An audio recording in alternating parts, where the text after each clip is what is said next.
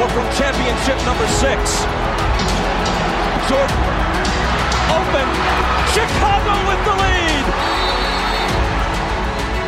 Washington outside left, Roethlisberger has time, throws to the back of the end zone, and it is caught for a touchdown by Holmes! A minute remaining, and they're putting Curry in the pick and roll, trying to get him on Irving.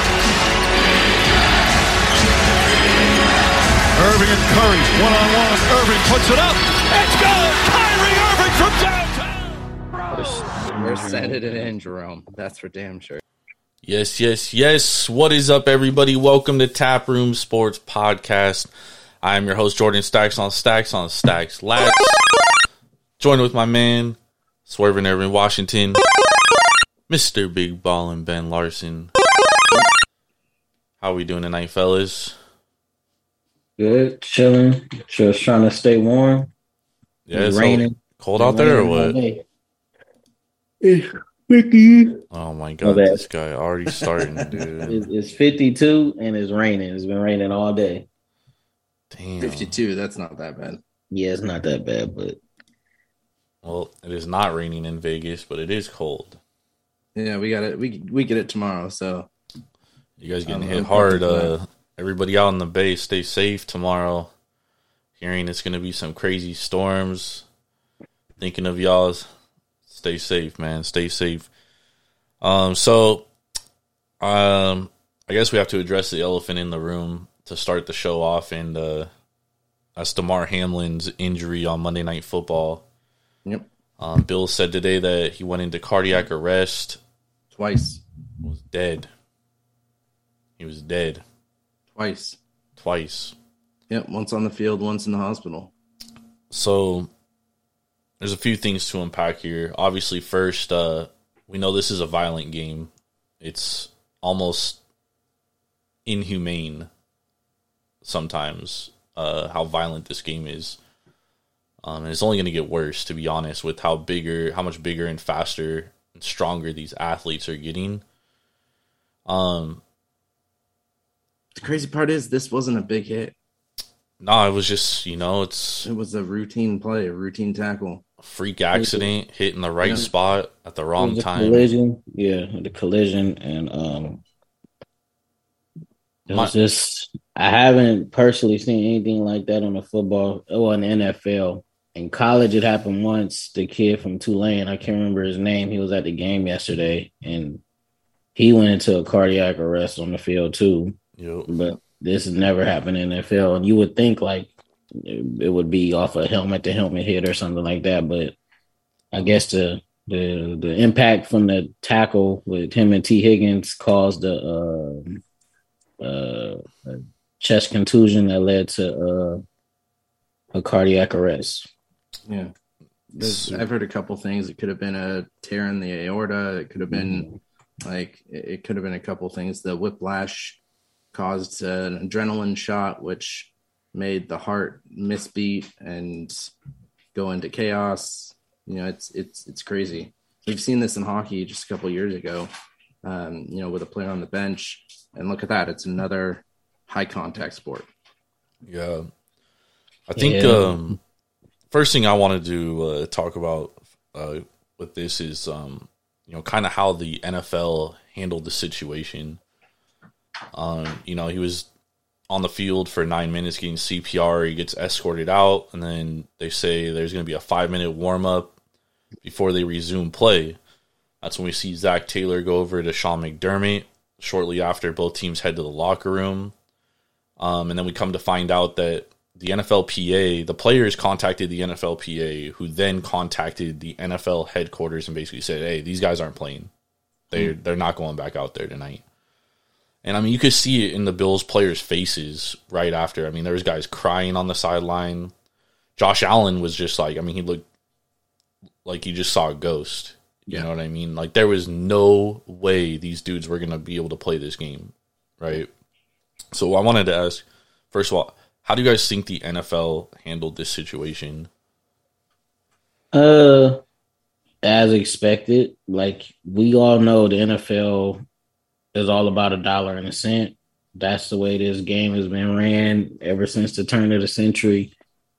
When Super Bowl commercials keep going up and up and up, this is a super It's a super publicized game, and for financial gain of the 32 owners and the commissioners and the commissioner of the league. So they're all about revenue, media, their image, protecting the shield. But at like a time like that, like Booger McFarlane said, it was bigger than a game of football. It was a life or death situation. So it's no way that game could have continued under any circumstances. And for the NFLPA to have to make the call and them not do it themselves just goes to show you that, keep it a buck, the NFL don't give a fuck about these players. Nah, the owners don't.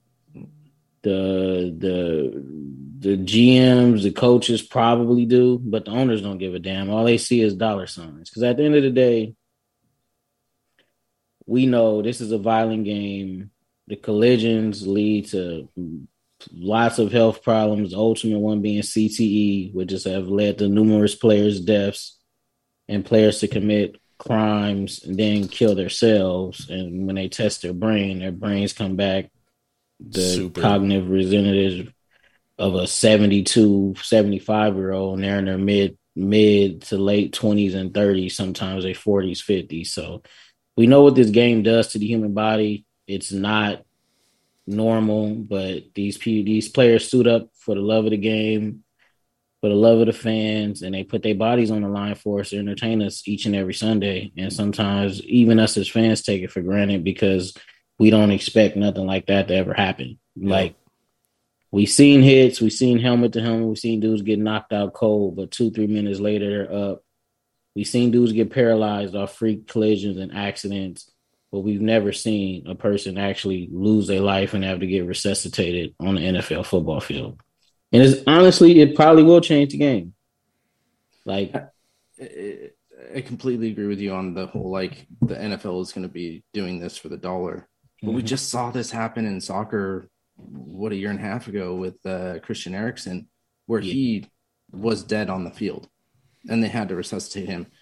And the backlash that they saw, you know, in trying to restart the game 30 minutes later, 45 minutes later, why isn't the NFL seeing this, taking the history into account and making these decisions? Yeah, I think you guys Irv hit it on the head. Like, they just don't care about the players because, I mean, if I'm a Buffalo Bills player, there's no way I can go back out on that field without knowing that my teammate is alive. You know, at that point, they didn't know if he was dead or alive. Exactly. How do you go back out there not knowing that? You know what I mean? How are you going to play a football game? How are you not going to put everything into that game as well? And on top of that, Dominique Foxworth hit the nail on the head too, because he used to be the president of NFLPA, and he even said in the meetings it gets so contentious and so downright you can feel the tension in the room because the players are labeled greedy because they want certain guarantees, lifetime health care. They shouldn't have to pay for their surgeries in the offseason if it's not the season. It's just these basic things that you would think that a league would take care of their players that makes them so much damn money. They just don't do it.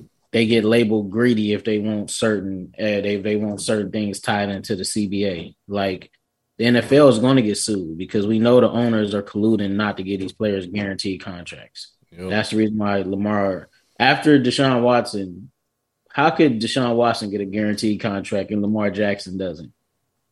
Yeah, no, it's bad. It is. There's definitely a disconnect there, but the unfortunate thing is that there's such a wide gap of NFL players and their careers are so short that they just want to make that money as fast as they can. So they haven't really been able to rally around each other to unionize and all that good stuff. So we'll see what happens there, but as far as the Buffalo and Cincinnati game is concerned, the NFL comes out today and said it's still no makeup date. Basically, it's suspended. Just not this week. They haven't said that it's not going to happen. Just not this. Yeah, week. Just not this week. But considering the playoffs are in a week, it's hard to imagine how this whole situation is going to play out. So before we came online, we were kind of like juggling, you know, thoughts and ideas of how this was going to go down. And, you know, not to, I don't want to like put a damper on the moment and just say like, you know, first and foremost, Damar Hamlin's life is the most important thing. Yeah. Right. But we're just trying to figure out what is going to happen here. Right. If you're the Buffalo Bills, do you play next week against New England? I mean, it still says to be determined on the time. Like, there's no time for that game yet. Yeah, it's probably still going to be fresh in their minds. But, you know, McDermott is a great leader. He has a great culture in that locker room. It'll probably give them some days to, you know, come back together, regroup, and, you know, try to continue building towards what their ultimate goal is, the Super Bowl, because at least they know now that he is alive. He's, you know, he's still fighting. He's in critical condition, but they know that he's – the doctors are doing their best to make sure that he has some, that he's can be as healthy as can be after that cardiac arrest. Because the one thing that me and my admins for my USC group were talking about, that him being in such peak condition and physical shape, that helps him out too, because we seen what a cardiac arrest did to Mike Leach. Yeah. It completely took him out. So him being an athlete and being healthy, that probably goes a long way towards his recovery as well. So I think the Bills can refocus. It's still going to be heavy on their hearts and in their mind, but I think they'll be able to refocus and play this weekend. If anything, the NFL could do them a favor and push their game back, probably do like a doubleheader on a Monday or there's no Sunday. Monday game this week. Yeah. There's no Monday game this week? Well, yeah, their game is listed at 10 a.m. Oh, see, that'll probably be good if the NFL could push their game back till Monday. But more than likely, if it's at 10 a.m., I think they're going to go forward and play, because at the end of the day, that'll give some type of solace to know that they're back playing the game that they love, and they know that their brother is doing his – well, the doctors and him are probably doing their best to nurse him back to health. So, yeah. Yeah. Well, and I think that's something that they can rally behind too, is let's win this for tomorrow. Like, he's the one who's missing, but he's still a connection piece. He's still, you know, someone that's needed to be on that field for the team, you know, and he'll be there in spirit. Luckily, that spirit is still alive, but he'll be there in spirit helping them win that game. And I think that's the route that they have to take, is not to feel sorry for him and for the team because they're missing him, but to rally up and win it for him. Yeah. We see a lot of different mixed outcomes when it comes to playing with a heavy heart. Like, you know, Mississippi State just played on Monday, you know, after Mike Leach passed away, and they looked like shit. I mean, yeah. I can't believe they won that game, to be honest. But, you know, miraculously they did, thank God. And we'll see what happens. We'll see what happens. You know, but ultimately we really hope Damar Hamlin pulls through with this, and you know, it was it's crazy, man. Just absolutely insane seeing that scene on Monday. Yeah, like I said, it reminded me. I was too young to see it live, but it reminded me when Hank Gathers just collapsed. Before all our times, Irvin. That was the 70s. That wasn't the 70s. Wasn't it the 90s? Pretty sure that was the 70s. No, Hank Gathers was in the 90s. There was a dude that died of a heart attack in the NFL. No, I'm talking about the basketball player. Oh, yeah, and the Loyola Marymount player, yeah. Yeah, for LMU. Yeah. No, that was crazy, too. And that dude wasn't even physical. That's the worst part. All right, well, let's try and get some positive energy in here. Let's talk about some games this week. So let's start it off with Saturday. We have a big game. This one is for the AFC South here. We got the Jacksonville Jaguars. They're going to be hosting the Tennessee Titans. Tennessee comes into this game 7-9 straight up, 8-6-2 against the spread, 5-11 to the over. Before we go on, I mean, I do want to kind of go back to this game, the Buffalo and Cincinnati, because it does have such implications for the playoffs. Do we think this game ends up getting played? I mean, we talked a little bit about possibly pushing back the start of the playoffs. I think it all depends on what happens with the KC Raiders game and the Bills Patriots game. If the Bills don't beat the Patriots, because remember, the Patriots have to win to get in. Yeah. So if the Patriots win that game and the Bills lose, then that Bills-Cincy game doesn't mean anything, because Kansas City would hold the number one seed.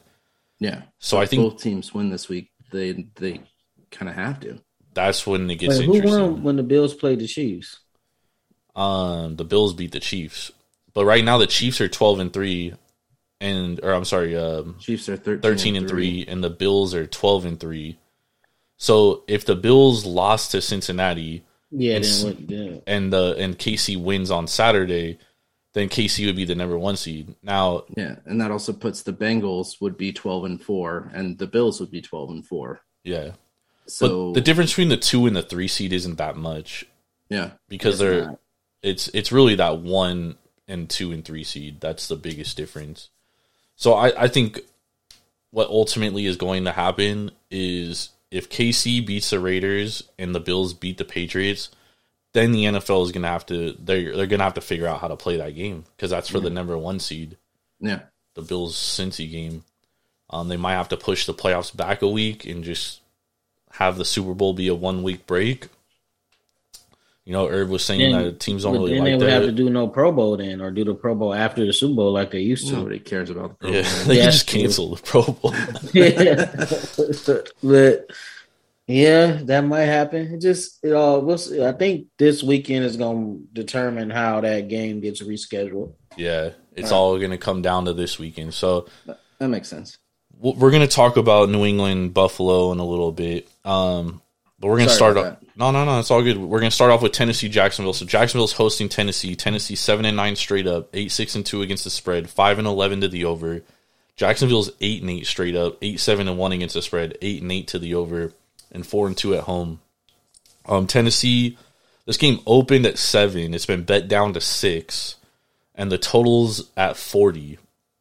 What do you guys think about this game? Honestly, the Jags are pretty healthy, and the Titans are missing their quarterback. So, and we've seen what Josh Dobbs and Malik Willis has been. Josh Dobbs didn't look too bad. He didn't look too bad, but he didn't look great. Let me throw this little nugget out to you guys, because I saw this on Twitter from a guy, Klefta, who's one of the best football handicappers I've ever interacted with. He said the Jags are playing on short rest 6 days compared to Tennessee, who's playing on extra rest 10 days. Only 11 other instances in his database since 2000 with one team having a 4-day rest disadvantage or worse occurring week 15 or on. Those teams are 3-7-1 against the spread. If one team has a short week like Jacksonville, they are 1-5 against the spread. What's his name? Klefta Analytics. That's a hell of an analytics right there, buddy. I mean, 6.5 is a lot of points for two teams that both don't score a lot. So that I'm a little bit worrisome there. I like this under. Like I just kind of mentioned, both these teams don't score a lot. And it's going to be raining. So you're going to get a lot of ball drops. You're going to get a lot of, pushing the run a little bit more than those long passes. I think the beneficial thing when looking at this rest advantage is not only do the Titans get 10 days of rest, but they rested everybody last week. So now those guys that were banged up, the Derrick Henrys of the world, like that whole team is coming in this game extra fresh. It's true. Which is, I think... They still don't have a quarterback. Yeah, but, I mean, dude, to be honest, Ryan Tannehill is not the greatest quarterback either. You know what I mean? And Joshua Dobbs in 8 days, he looked pretty decent against the Cowboys, who are the number 3 DVOA defense in the league. But like we spoke about on Sunday, they have had their issues. Mm-hmm. I just think a division matchup, right, 6 points is too many. Last time these two teams played on the 11th, Jacksonville beat the shit out of them. What's that? Jacksonville beat the shit out of them. Yeah. This team, the Titans, much more healthy coming into this game. Yeah. A lot of their guys are probable now, questionable, but they have gone through practice. They're getting DBs back. I mean, their offensive line is banged up, but it's been banged up all year. So that's whatever. Yeah, we are going to get Dobbs. Dobbs is confirmed to start. Yeah, Dobbs is playing this game, dude, because he can actually throw the ball. Malik Willis can't. He's tripping. But, yeah, I just wanted to throw that out there because I think a lot of people, when they think about this game, they just see, like, Jacksonville's playing a lot better. That's for sure. That's without a doubt. But you have to keep in mind, dude, that rest advantage is huge in the NFL. That's a huge advantage in this situation. Yeah. The NFL did Jacksonville no favors by playing this game on Saturday. Yeah. They only have 4 days. I look at it like that, but I don't know. Jacksonville did beat the shit out of them last time, so rest could be a factor, but they don't have a adequate QB play because Trevor Lawrence has been playing like a top five quarterback these last. Trevor Lawrence has been playing great, dude. I will not disagree with that at all. And they're at home. Got Bud Dupree and Zach Cunningham on IR. So their linebacker position. But they've been on IR forever. Listed on the 29th. Bud Dupree, though, he hasn't played in weeks. Sheesh. So that's what I'm saying. Like a lot of their injuries, like they've been playing without these guys for so long, but a lot of guys are now coming back. Thompson's coming back. He's probable. He hasn't played in the last two games. Autry's coming back. He sat out last week. Basham's now questionable. Harris nursing a hamstring remains to be seen, but he should be plays questionable. Derrick Henry, just another week of rest for that guy. Fulton, he'll be coming back. He's missed the last four games. It's questionable. Yeah, but he's gonna play. Yeah, I don't see Henry listed as even questionable anymore. So, I mean, they're getting guys back, which is a good thing. This is a banged up team, and a lot of these guys in the secondary that are coming back this week weren't playing in that Jacksonville game. Yeah, when they got shredded in the secondary. I just think 6.5 points is too much. Yeah, I agree. In a division matchup, I think it's going to be a low scoring game, which does not help a large spread like that. Yeah, definitely goes. I think the one thing that does benefit Jacksonville is Trevor Lawrence is playing phenomenal. Yeah. I mean, their defense has played really. I mean, I know it was Houston and the Jets, but they only allowed 6 points in the last 2 weeks. Yeah, and the game against the Jets, dude, you kind of got to put an asterisk next to that because it was a fucking monsoon. Yeah, it was a terrestrial downpour. Tennessee's defense is. I mean, they've been all right, but. They haven't been very good against the pass all year, but they were better against Dak, and they had a lot of backups in. You know what I mean? But Dak has been against the run. Yeah, number two against the run. But ultimately, Jacksonville, you know, the way Trevor Lawrence has been playing, they can sling that rock. So be interesting this game. So Ben, you like the under? I like the under here.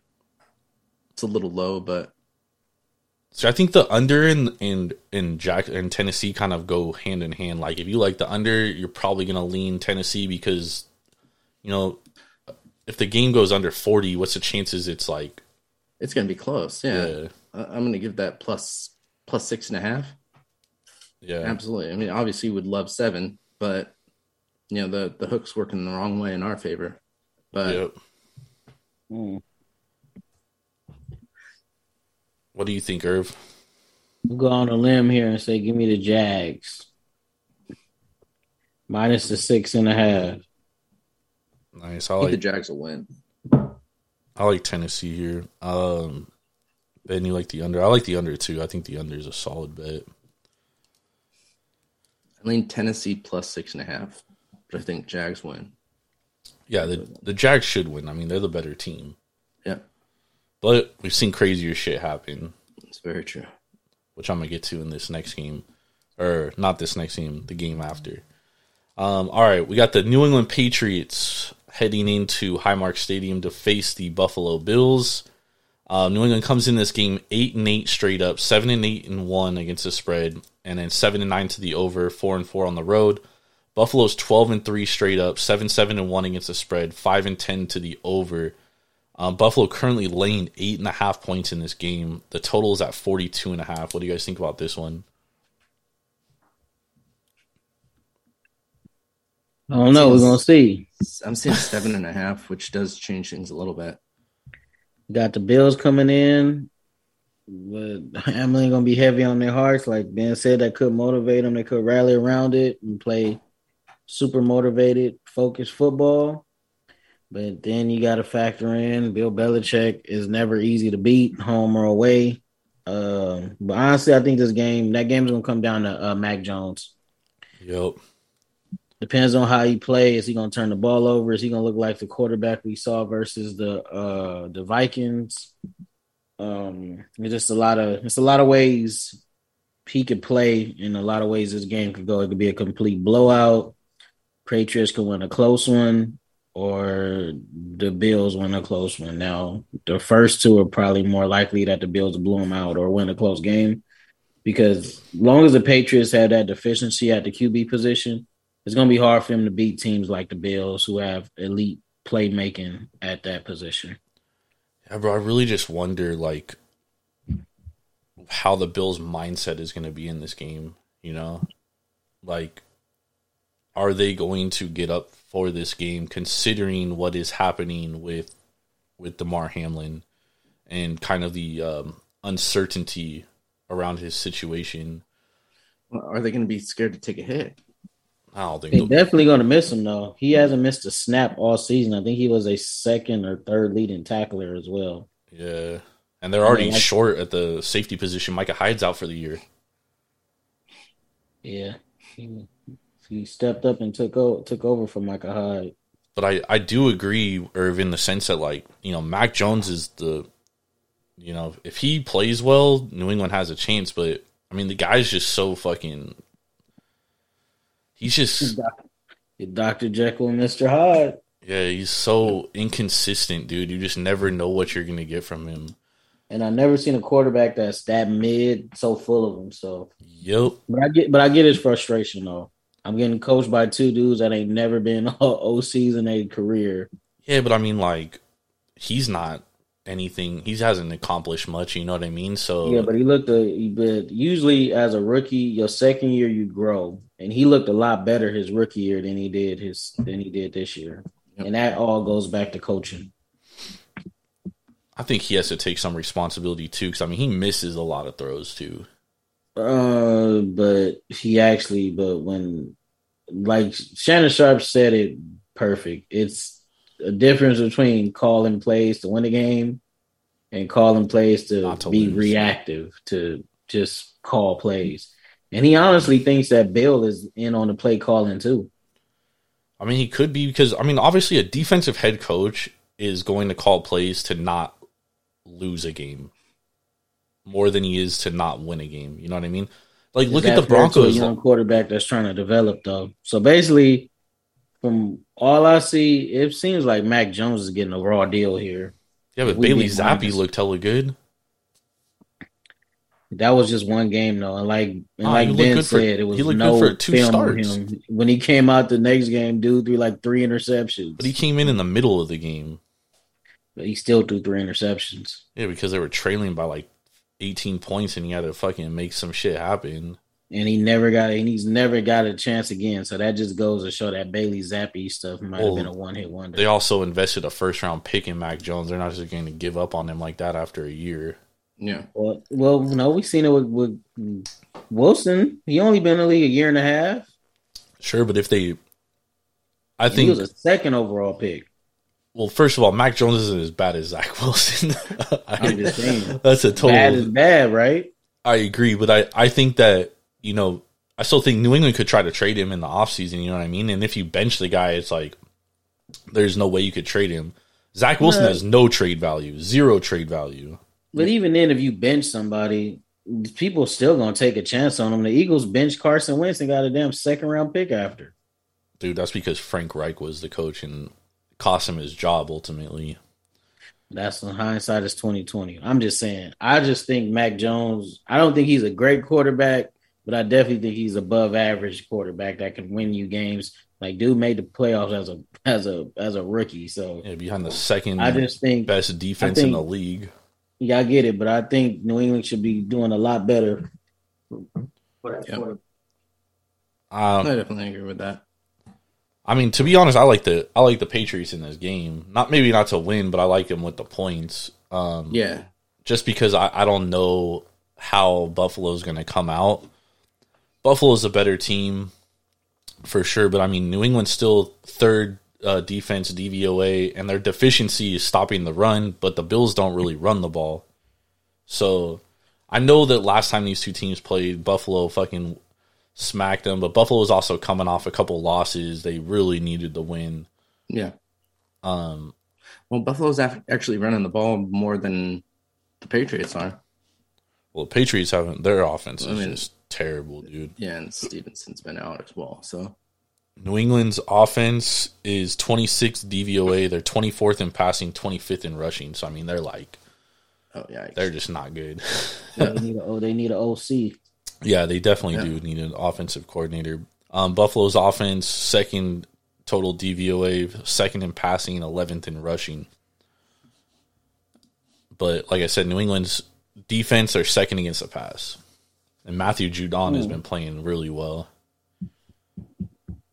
So we'll see. Probably go, because of the hook, that extra 0.5 there, I'd probably go with the plus 7.5. Just numbers-wise, I think that's the smart play. Plus, like, I wouldn't say, like, just because New England's in desperation mode, but I worry about Buffalo's it could be. Psyche. That's a 50-50 shot. Yeah. And you don't know. What do you like, Irv? What's the over-under? 42.5. It's pretty low. Buffalo gives up points, so I like the over, honestly. Buffalo's only averaging 17.5 points a game.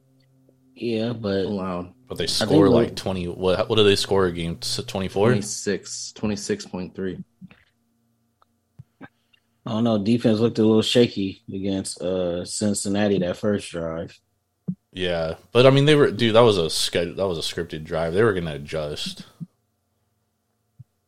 Let's see. New England 21.3 points for, 19.5 points against. My boy Fleetwood Mac is gonna do his thing. I like the over.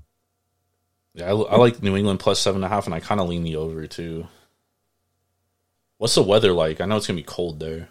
35 degrees and cloudy. It's no wind. None listed. Yeah, I mean, both of these guys are used to the cold, so yeah, I like the over in New England plus the points. All right, let's move on to our next game. Another AFC East battle.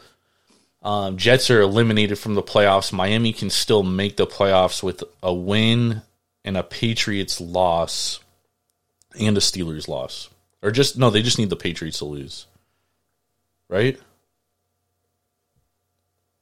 Because didn't they beat the Steelers? Yeah, didn't they play the Steelers this year? They beat the Steelers.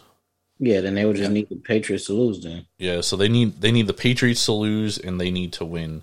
So this game, currently Miami's laying 1 point at home against the Jets. The Jets are 7-9 straight up, 8-8 against the spread, 5-11 to the over, and 4-4 on the road. They're a better road team than they are at home.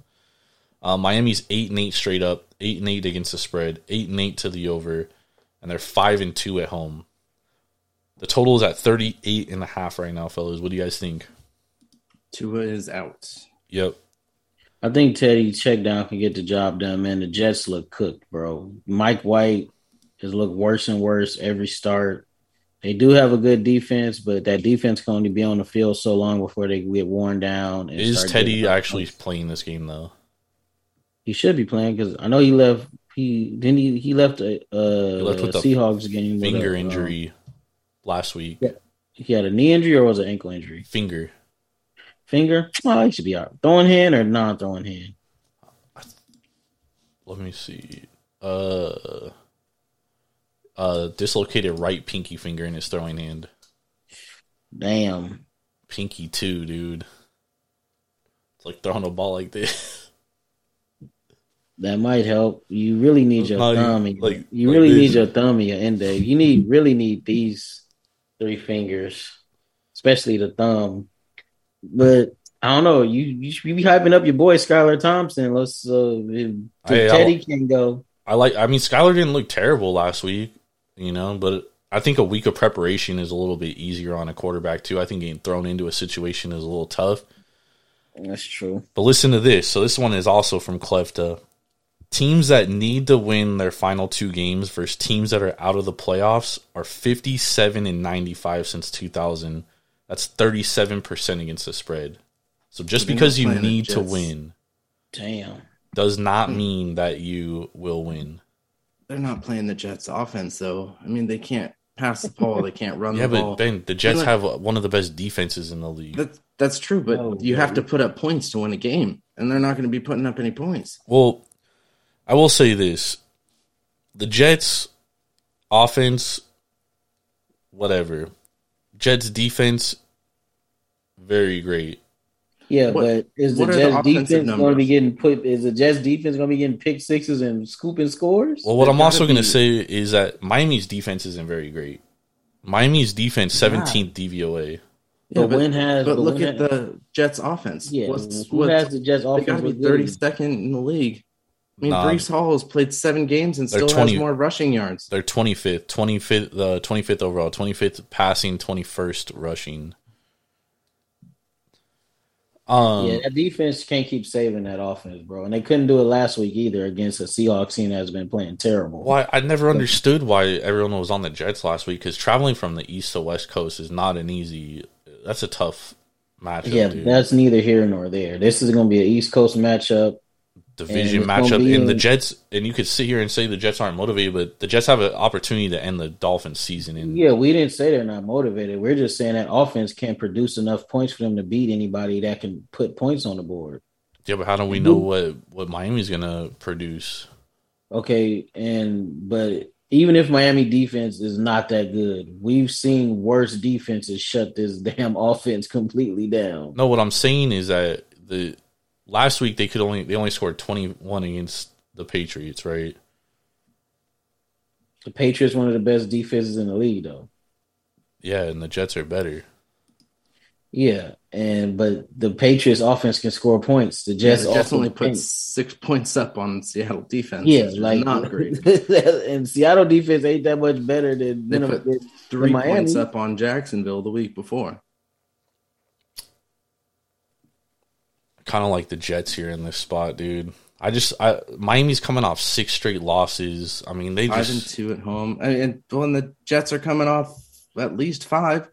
Yeah. I mean, I don't like either. I think both these teams aren't that good, but I think Miami, they were riding so high, dude, and they've just come to a fucking crashing halt, dude. Well, injuries played a big part in that. I mean, and you can say the same thing with the Jets. They have that 4-game win streak. And then just, what are they, 7-2 after that? Sorry, 2-7 after that? Yeah. Both these teams, I think, are they could both use this win heading into the offseason. Yeah, and Miami needs it to get into the playoffs, so I think they have that extra. I just think Miami against good defenses hasn't been great all year. I know the Jets' offense isn't particularly well, but... And it's a pickup. Even if Miami defense ain't been good all year, if the Jets score 6 points, they not beat nobody. Oh, but they could win this game 17-10, like they did last time they both played. Actually, they beat the dog shit out of them. 17-10 last time they played. Who was the quarterback? Zach Wilson. Okay, and is he starting now? No. Did they have Breece Hall that game? Yes. No, I don't think they did actually. Yep. What week did they play? 5. Yeah, they had Breece Hall because he didn't get hurt till the middle of the season. He got hurt again. He had 18 carries, 97 yards, and a touchdown. Yeah, that was a week before he got hurt. Yeah, so. And Skylar Thompson also played that game. Well, yeah, because that was a game. I was thinking Tua didn't play. Yeah. So if Skylar Thompson can muster up between 10 and 17 points, they're going to win the game because the Jets going to kick 3 field goals. Give me the Jets here, +1. Breece Hall was top receiver and rusher. I think the Jets are going to end Miami's season on Sunday. Everyone and their mom's going to be on the Dolphins, too. So I see it as a pick'em, by the way. Yeah, it is a pick'em. Shit. If Tua was playing, it probably wouldn't be one, but... Give me... Where are you seeing it a pick'em at? ESPN, MyBookie, and on...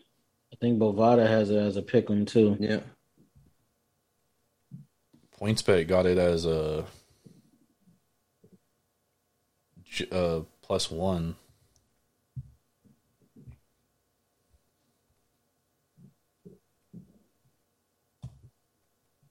Anyways, so you guys are on Miami. I'm on the Jets. I'll take it at a pick, too. And definitely take that under. 73 and sunny in Miami. Because of Miami, Pittsburgh, Seattle, one of those three teams is losing for sure. Probably 2 out of 3 are losing to teams that have no business beating them. I can almost guarantee it. What do you think over under 38.5? That's low. I would probably lean the under just because all the Jets games I feel like go under. Yeah. But what are Jets under? I think it also depends. I mean, this line at pick probably tells me Skylar Thompson's playing, which I think also benefits the Jets. Jets are. Oh, why is this only showing me? Oh, over under 5 and 11. Under 11 over 5 times. Yeah. It's definitely, I lean the under there. But who knows, man? Skylar Thompson could throw a couple pick sixes. The one thing about Teddy Bridgewater is you know he's not going to try to force anything, so he's not going to turn it over, which would probably benefit the Dolphins. But if he's not playing,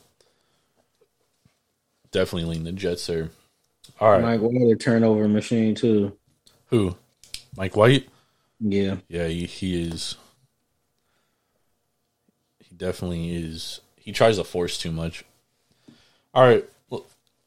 Let's move on to Cleveland and Pittsburgh. So Pittsburgh will be hosting the Cleveland Browns. Cleveland comes into this game. They're eliminated 7-9 straight up, 8-8 against the spread, 7-8-1 to the over. Pittsburgh's 8-8 straight up, 9-6-1 against the spread, 6-10 to the over. Pittsburgh currently laying 2.5. The total is at 40.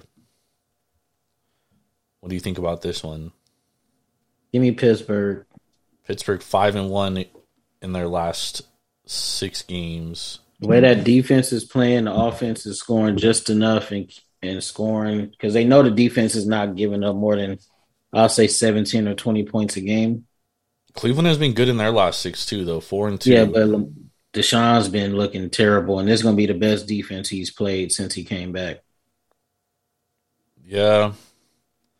Browns are 1-4 against the spread in their last 5 matchups.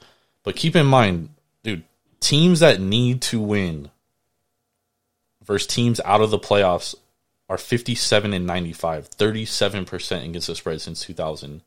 I'm telling you, dude. The last 2 weeks, though, right?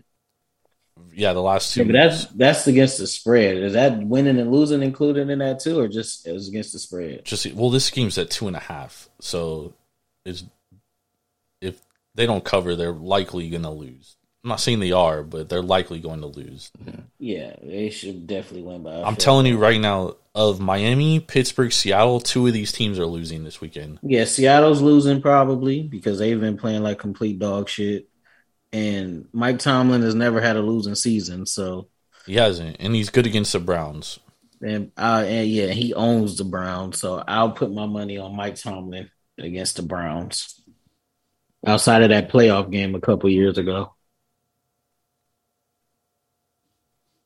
I'm gonna go with Cleveland covering this game here. Yeah, they can cover, but I don't think they win. Pittsburgh offense, 20th passing, 10th rushing. Cleveland's defense has been much improved. They're 13th against the pass, 29th against the rush. But, I mean, dude, they were 32nd against the rush for pretty much majority of the first half of the year. Yeah, but the Steelers are a run team, and they cannot stop the run. I mean, Cleveland hasn't given up a ton of rush yards in the last few games. Have they faced running teams? And when they played Washington. They faced Washington, the Saints, which was it? Baltimore. Fucking blizzard. Yeah, the Saints, the Baltimore didn't have Lamar, so that's definitely going to affect their run game. Cincinnati, they lost 23-10. Houston, they won.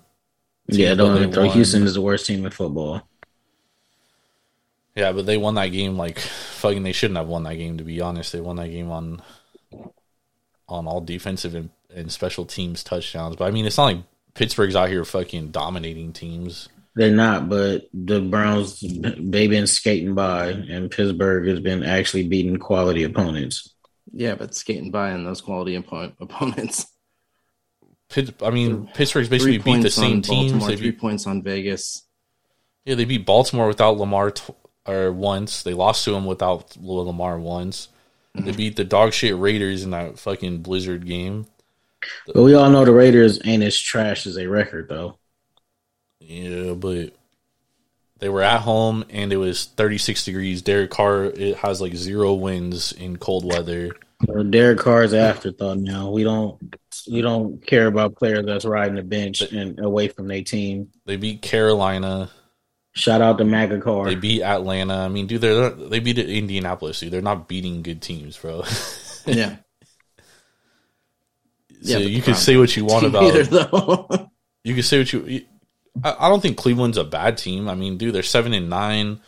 You know, a few of their games were like coin flip games. They go the other way. It's kind of similar to Minnesota, except they had the opposite of what Minnesota had. You know, that Jets game was a fucking miracle that they lost. Yeah. Cleveland, if they had Deshaun that whole first half of the year. Oh, they're probably in the playoffs right now, and Deshaun hasn't even played that great, but he's done enough in these last few weeks. They would have beat the Jets. They would have beat the Falcons. They would have beat... Is it in Cleveland or is it in Pittsburgh? This is in Pittsburgh. Oh, yeah, give me Pittsburgh. They're not losing to Cleveland at home. Yeah, I'm kind of with that. I don't know, by 3 points, though. Yeah. I'll do Pittsburgh. I'll do Moneyline, but Moneyline's probably like 180. Moneyline is 155. Yeah, not bad. And Cleveland runs the ball against everybody. Don't matter who they play, they run the ball against them. Yeah, they can run the ball all they want. Well, they'll be able to pass the ball. Pittsburgh's got a decent rush defense. Pittsburgh rushing the ball. You said they 10th. On their defense. And the Browns are 29th against the run. Yeah. Yeah, the Browns haven't been good running the ball. I mean, Pittsburgh, they've been better running the ball, but they've only... Their biggest weakness was running the ball most of the year, but they have been better. 198 rushing yards against Baltimore, 106 against the Raiders, 156 against Carolina, 65 against Baltimore, the first one. They definitely made a statement last week rushing the football.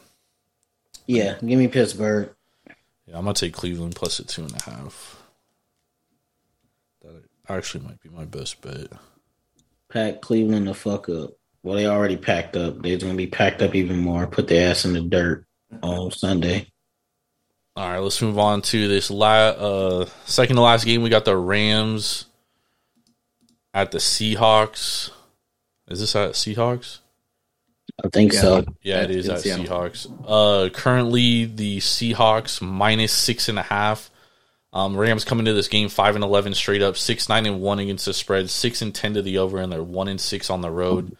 Seattle 8-8 straight up, 7-9 against the spread, and they're 4-4 at home. The total's at 41.5. Rams coming off a 31-10 blowout against the Chargers. They got blown out. And then Seattle coming off a dominant win against the Jets at home. What do you guys think about this game? You got a team that's been playing decent football, surprising a lot of folks. And now it's like they came back to earth. I wouldn't even blame Geno. It's just the defense gives up a lot of big plays. It's most of the time putting the offense in bad spots. They looked it better last week against the Jets, but the Jets couldn't do shit on offense. So just that home field advantage ain't the same. It used to be you go to Seattle, you'll be lucky not to get blowed out. Yep. Now you go to Seattle, it's either going to be a close game, comes down to a field goal, maybe a touchdown. So, and then offensive line has regressed, but that was due to rookies. Like, this team has been dependent on a lot of first and second year players. And if they don't continue to rise to the occasion week after week after week, you see a big drop off. So they do got a bright future though. If they can figure out the QB position, they solved the line issues. They got two damn good corners. They probably could use another pass rusher on defense and maybe a linebacker. So, like, Pete Carroll, he's built a pretty decent team. He just needs a quarterback, and they'll probably be right back in the mix for division titles and be in the hunt for being Super Bowl will be a Super Bowl threat in the NFC going forward if they get the quarterback position figured out. I think 6.5 is way too many points. Yep. Yeah, especially because it's going to be raining in Seattle. And but you got to think about it. Baker looked like normal Baker last week. He didn't look like Baker against the Broncos. No, he didn't. And last week, the Chargers are just a better team offensively. Like, Chargers got all their offensive weapons back. Mm-hmm. And Seattle, This game's just too close. It's too many points, dude. Yeah, for 6.5, it's too many. The Rams are 4-0 against the spread in their last 4 meetings against the Seahawks. The favorites 5-2 against the spread. The home team's 5-2 ATS. The under is 5-2. Yeah, I was just gonna say I think 41.5 is too much. Yeah, I probably go under here. What time is this game at? 4:25 p.m. Eastern. Yeah, 1:25 Pacific. In the rain. Yeah. And the Rams have been running the ball pretty well lately, too. Yeah, Cam Akers is finally out the doghouse. Yeah. And Seattle hasn't been able to stop the run for shit. Seattle, 24th DVOA against the rush. Yeah, I like the Rams plus the 6.5 here. I just think it's too many points. If I lose, I lose. Whatever. I'll take the L on that one. But I just can't lay 6.5 with Seattle right now, dude. That's way too many points. That's far too many. Yeah. I know the Rams offensively, they're not anything special, but the Broncos defense went into that game and they were a top 5 defense in the league. Number 1 red zone defense in the league. And fucking the Rams picked them apart, dude.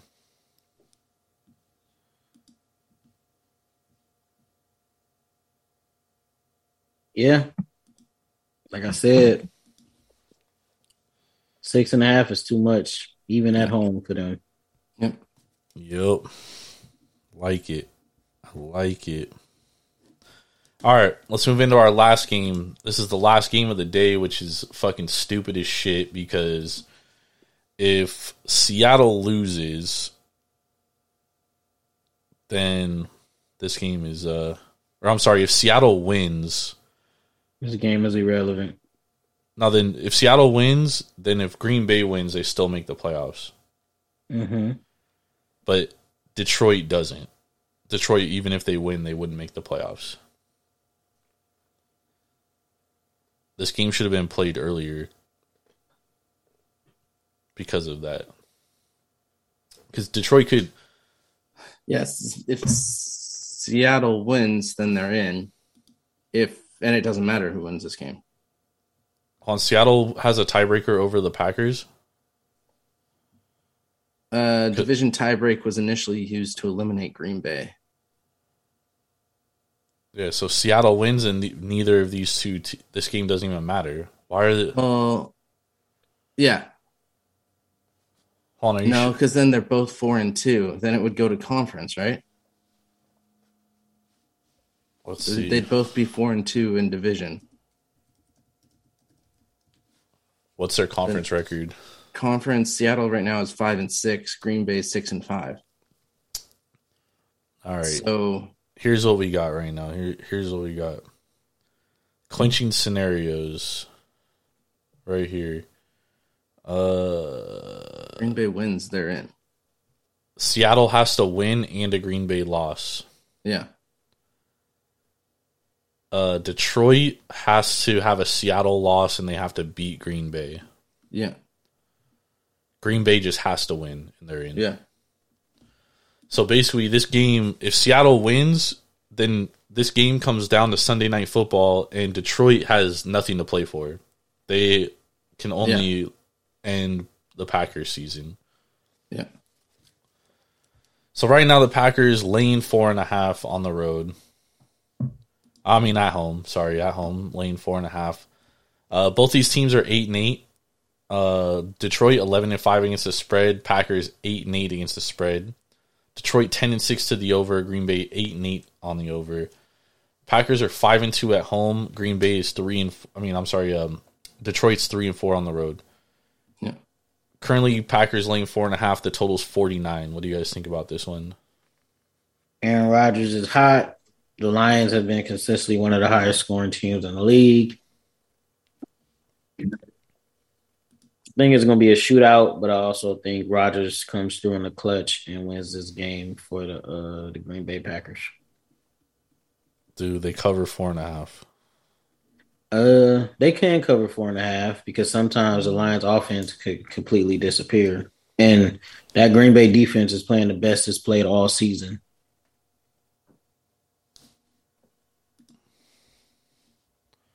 Yeah, I'm just looking at the wins that the Lions have had in the last, couple games, and they haven't been. I guess, never mind. I take that back because the Packers haven't been too impressive either. Minnesota, Miami, and the Rams, and Chicago. Packers should have lost that Miami game, dude. Yeah. That 3 interceptions from Tua lost them that game. Concussed. They had no business winning that game. They were not the best team on the field that day. Let's look at the scores of the Chicago game. 3 weeks difference here. Packers won 28-19. Lions won 41-10. You look at the Minnesota game.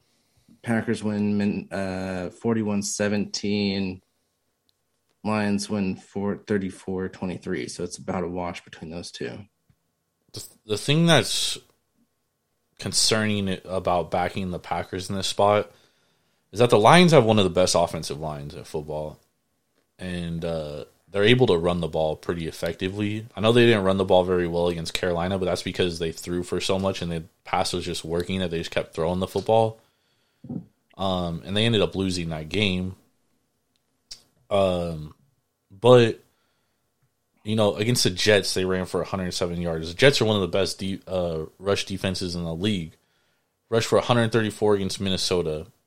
They rushed for 265 yards last week, dude. Mm. So I think if they're able, and let's remember, Green Bay, not good against the rush all year. One of the worst teams against the rush. 31st against the rush, DVOA. Part of the reason why I like Green Bay against Minnesota is because Minnesota can't rush the ball. They haven't been able to rush the ball all year. They're one of the worst rushing teams, and so is Miami. So it's like a counter to, they're just not a good matchup against Green Bay. But the Lions can run the ball. They can score the football. And now they got 2 pass rushers that are looking damn good in the last few weeks. Playing some damn good football. But their defense does concern me. I think this, I'm with you, Irv. I think this could be a shootout. And I think, honestly, this could come down to the last possession. Mm-hmm. and a field goal could separate this game, which is why I like Detroit plus the 4.5 points. Yeah.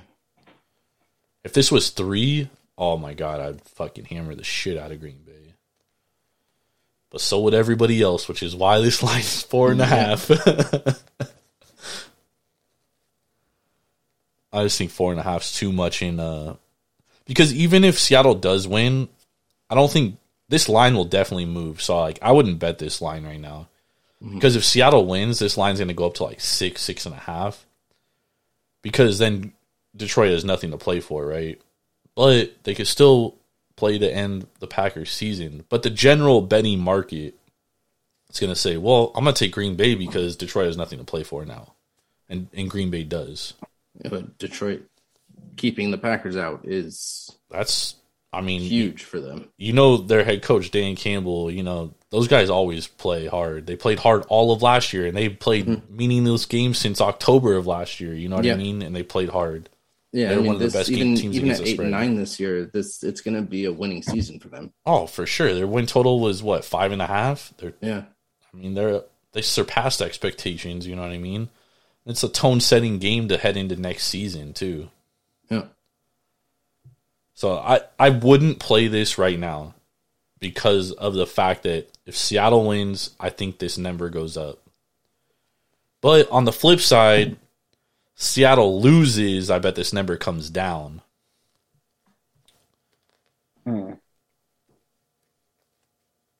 Which is interesting. So if you think Seattle's going to win, I would wait to bet this. If you think Seattle's going to lose, yeah, that might be a great idea, dude. At halftime or right before the game ends, if Seattle's losing.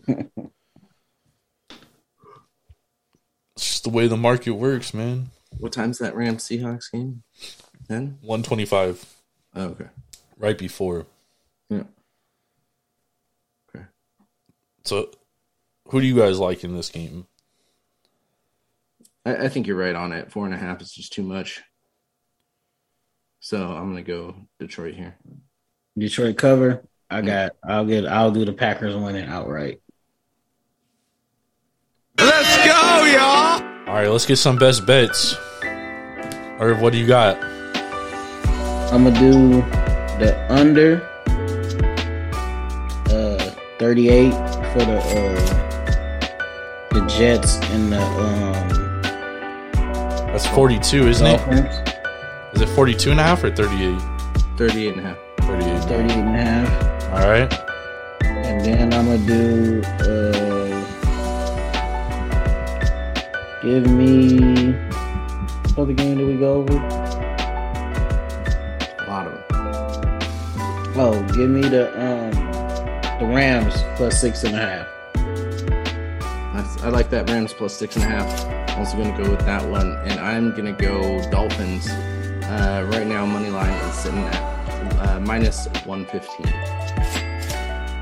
All right, I'm going Tennessee plus 6.5, and then I was gonna go Rams 6.5 because I like that one too. But since you guys both took it, I'm gonna go Cleveland plus 2.5. That could be our one that we always on. Did we hit that one last week? Because I know we were all on one last week. Who was we all on last week? Let me see here.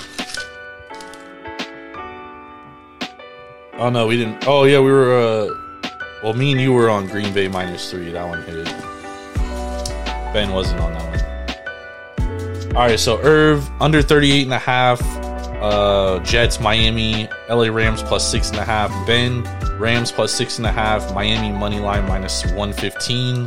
Yep. I'm going Tennessee plus 6.5 and Cleveland plus 2.5. There we go. Thanks. Let's get some fucking winners. Thank you, everybody, for tapping in with us. Make sure to go to devour.com or download the Devour app straight to your mobile device. Use promo code TAPROOM for $10 off your first purchase of $25 or more. That's craft beer delivered straight to your front door. You don't even have to leave your seat. Enjoy week 18, the final week. Prayers up for Damar Hamlin. Yep. And then Irv and I will be back tomorrow night to this. We'll be talking the college football national championship between the TCU Horned Frogs and the Georgia Bulldogs. We'll also be talking a little bit of transfer portal news and stuff too. So definitely going to want to tap into that. Very much looking forward to that. I'm very sad the college football season is coming to an end, but excited for the national championship. And then after that, it's all college basketball, baby. Yes, let's go. Woo. Hey, that's the best sport, Ben. For Swervin' Irvin Washington, Mr. Big Ball and Ben Larson, I'm Jordan Stacks on Stacks on Stacks, lads. We'll catch y'all later. Thanks for hanging out with us. Peace.